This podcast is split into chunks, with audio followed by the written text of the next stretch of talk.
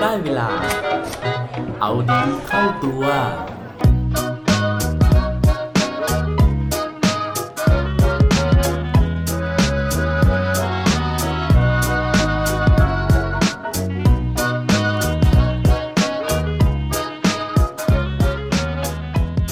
คุณเคยตัดสินใครจากหน้าตาหรือเปล่าครับ สวัสดีครับ พบกับผมชัชวานแสงปรีดีกรและรายการเอาดีเข้าตัว รายการที่จะคอยมามั่นเติมวิตามินดีดด้วยเรื่องราวแล้วก็แรงบันดาลใจ เพื่อเพิ่มพลัง และภูมิต้านทานในการใช้ชีวิตให้กับพวกเราในทุกๆวัน วันนี้นะครับอยากจะมาชวนคุยถึงเรื่องของหนึ่งในปัญหาโลกแตกนะฮะแล้วก็เป็นปัญหาโลกแตกที่หลาย ๆ ครั้งนะครับ เราไม่สามารถที่จะแก้ไขได้นะฮะเรื่องนั้นก็คือเรื่องของรูปร่างหน้าตานั่นเองนะครับ ลองนึกกันดูนะฮะว่าถ้าสมมตินะครับ นั่งฟังพอดแคสต์ของผมอยู่ตอนนี้นะครับ แล้วก็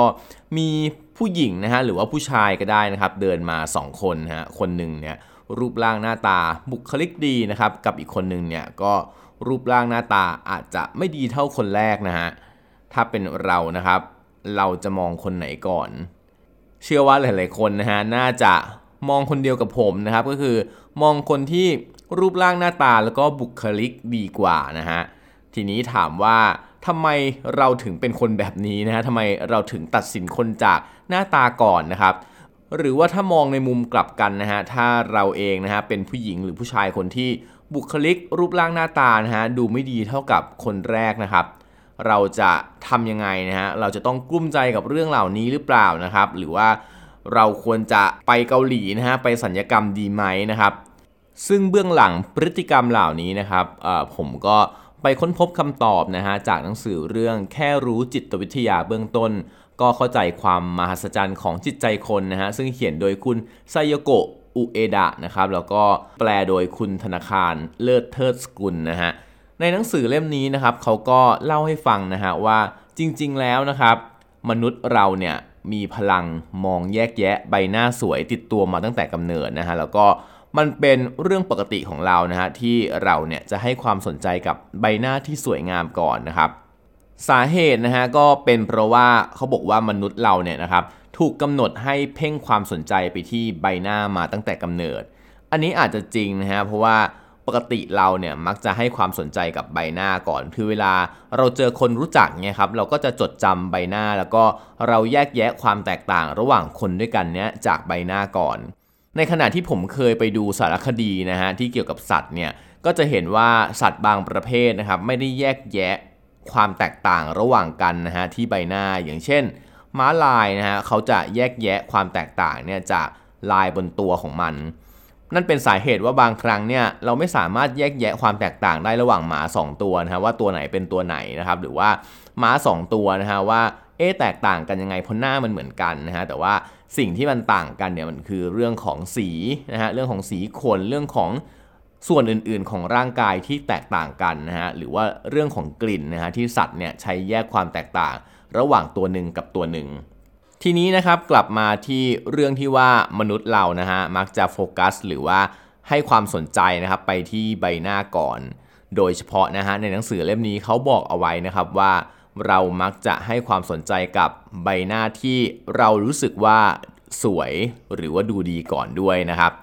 เรื่องนี้นะฮะเขามีการทดลองนะฮะเป็นผลงานวิจัยนะฮะโดยมีกลุ่มเป้าหมายเนี่ย เป็นทารกแรกเกิดนะครับ โดยที่ในการทดลองนี้นะครับ เขาจะพาทารกเนี่ยมายังห้องทดลองนะฮะ แล้วก็ให้ดูใบหน้า 2 ใบหน้านะครับที่ฉายบนจอภาพ ซึ่งอยู่ห่างจากใบหน้าของเด็กประมาณ 30เซนติเมตรนะครับ โดย 2 ใบหน้านี้จะถูกฉายขึ้นพร้อม ๆ กัน โดยที่ใบหน้าที่จะเอาขึ้นมาฉายนะฮะก็จะเป็นใบหน้าที่เขาได้เอาไปให้ผู้ใหญ่ดูมาแล้วนะครับ แล้วก็ผู้ใหญ่เนี่ยลงความเห็นนะฮะลงประชามตินะครับ บอกว่าใบหน้าที่ดูเนี่ยแหละนะครับเป็นใบหน้าที่เรียกว่าดูดีมากๆนะฮะทุกคนลงความเห็นตรงกันนะครับ ทีนี้นะฮะเขาก็เอาใบหน้าที่ดูดีตรงนี้นะครับ มาให้เด็กทารกดูนะฮะโดยเปรียบเทียบกับอีกใบหน้าหนึ่งนะครับ ที่ใช้โครงหน้าเดียวกัน ใช้ทรงผมเดียวกันนะครับ แต่ว่าแค่ไปเปลี่ยนองค์ประกอบข้างในใบหน้านะฮะไม่ว่าจะเป็นตาจมูกปากเนี่ยที่เอามาจากคนที่คนลงความเห็นว่าดูไม่ดี ก็คือโครงหน้าเดียวกันนะฮะร่างกายเดียวกันตรงนี้ดีกว่า ร่างกายเดียวกัน แต่ตาจมูกปากเนี่ยเป็นของอันหนึงเป็นของคนที่ดูดี อีกอันหนึงเป็นของคนที่ดูไม่ดี ทีนี้ก็มาถึงตอนที่จะต้องตัดสินนะครับ ซึ่งเขาก็จะดูปฏิกิริยาของทารกนะฮะ คือเขาบอกว่าถ้าเกิดว่าทารกเนี่ยจ้องมองไปที่ใบหน้าด้านใดด้านหนึ่งนะฮะนานกว่าปกตินะครับ แสดงว่าใบหน้านั้นนะฮะสามารถที่จะดึงความสนใจนะฮะเนื่องจากว่าเป็นใบหน้าที่ชื่นชอบสำหรับทารกนะครับ สุดท้ายนะฮะพอตอนที่เอาไปให้พวกเด็กๆทารกดูนะครับ เขาก็บอกว่า ทารกเนี่ยมีแนวโน้มนะฮะที่จะชื่นชอบแล้วก็มองไปทางใบหน้าที่ดูดีนะฮะมากกว่าใบหน้าที่ดูไม่ดี แม้ว่าโครงหน้าข้างนอกนะฮะทรงผมต่างๆเนี่ยจะเหมือนกันทั้งหมดนะครับ แต่ว่าทารกเนี่ยสามารถแยกแยะความแตกต่างระหว่าง 2 ใบหน้าได้ แล้วก็เลือกนะฮะที่จะมองแล้วก็ให้ความสนใจกับใบหน้าที่ดูดีกว่าเสมอครับ ฟังมาถึงตรงนี้นะฮะหลายคนอาจจะเริ่มรู้สึกหดหู่นะฮะเพราะว่าที่ผ่านมาในชีวิตนะฮะยังไม่เคยมีใครนะครับ จัดอันดับว่าเราเป็นคนที่หน้าตาดูดีเลยนะฮะแต่ว่าต้องบอกว่าอย่าเพิ่งรู้สึกหดหู่ไปนะครับ เพราะว่า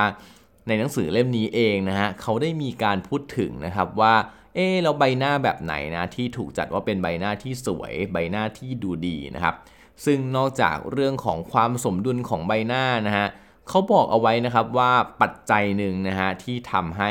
ใบหน้าของเรานะฮะดูดีมีเสน่ห์ขึ้นมาทันทีนะครับ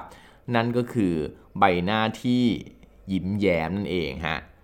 เขาบอกว่าในการทดลองหนึ่งนะฮะเป็นเรื่องง่ายที่จะลงความเห็นว่าใบหน้าของคนที่กำลังยิ้มกว้างเนี่ยมีเสน่ห์แล้วก็สามารถที่จะดึงดูดความสนใจของคนที่พบเห็นได้ ดังนั้นฮะคนที่ยิ้มบ่อยก็คือ คนที่มีความงดงามติดตัวมาโดยธรรมชาติอยู่แล้วนั่นเองนะฮะ เพราะฉะนั้นนะครับ ถ้าอยากที่จะดึงดูดความสนใจของคนรอบข้างนะฮะ อยากจะได้รับการชื่นชมนะฮะ หรือว่าอยากจะได้รับความสนใจนะฮะ ครั้งต่อไปนะฮะ ก็อาจจะต้องลองถามตัวเองดูนะครับว่า วันนี้คุณยิ้มแล้วหรือยังครับ และปิดท้ายวันนี้นะครับด้วยโคตรดีโคตรโดน ซึ่งเราอาจจะเคยได้ยินได้ฟังกันมาแล้วนะครับ เขาบอกไว้ว่า a smile is the best makeup any girl can wear รอยยิ้มนะฮะ น่าจะเป็นเครื่องสำอางที่ดีที่สุดนะฮะ ที่เราสามารถแต่งแต้มลงบนใบหน้าของเราได้ครับ อย่าลืมกลับมาเอาดีเข้าตัวได้ทุกวันจันทร์ พุธและวันศุกร์ รวมถึงฝาก subscribe เอาดีเข้าตัว podcast ในทุกช่องทางที่คุณฟัง รวมถึงกดไลค์ กดแชร์ ในทุกโซเชียลมีเดีย Facebook, IG และ Twitter สุดท้ายนี้ have a good day ขอให้วันนี้เป็นวันดีๆ ของพวกเราทุกคน สวัสดีครับ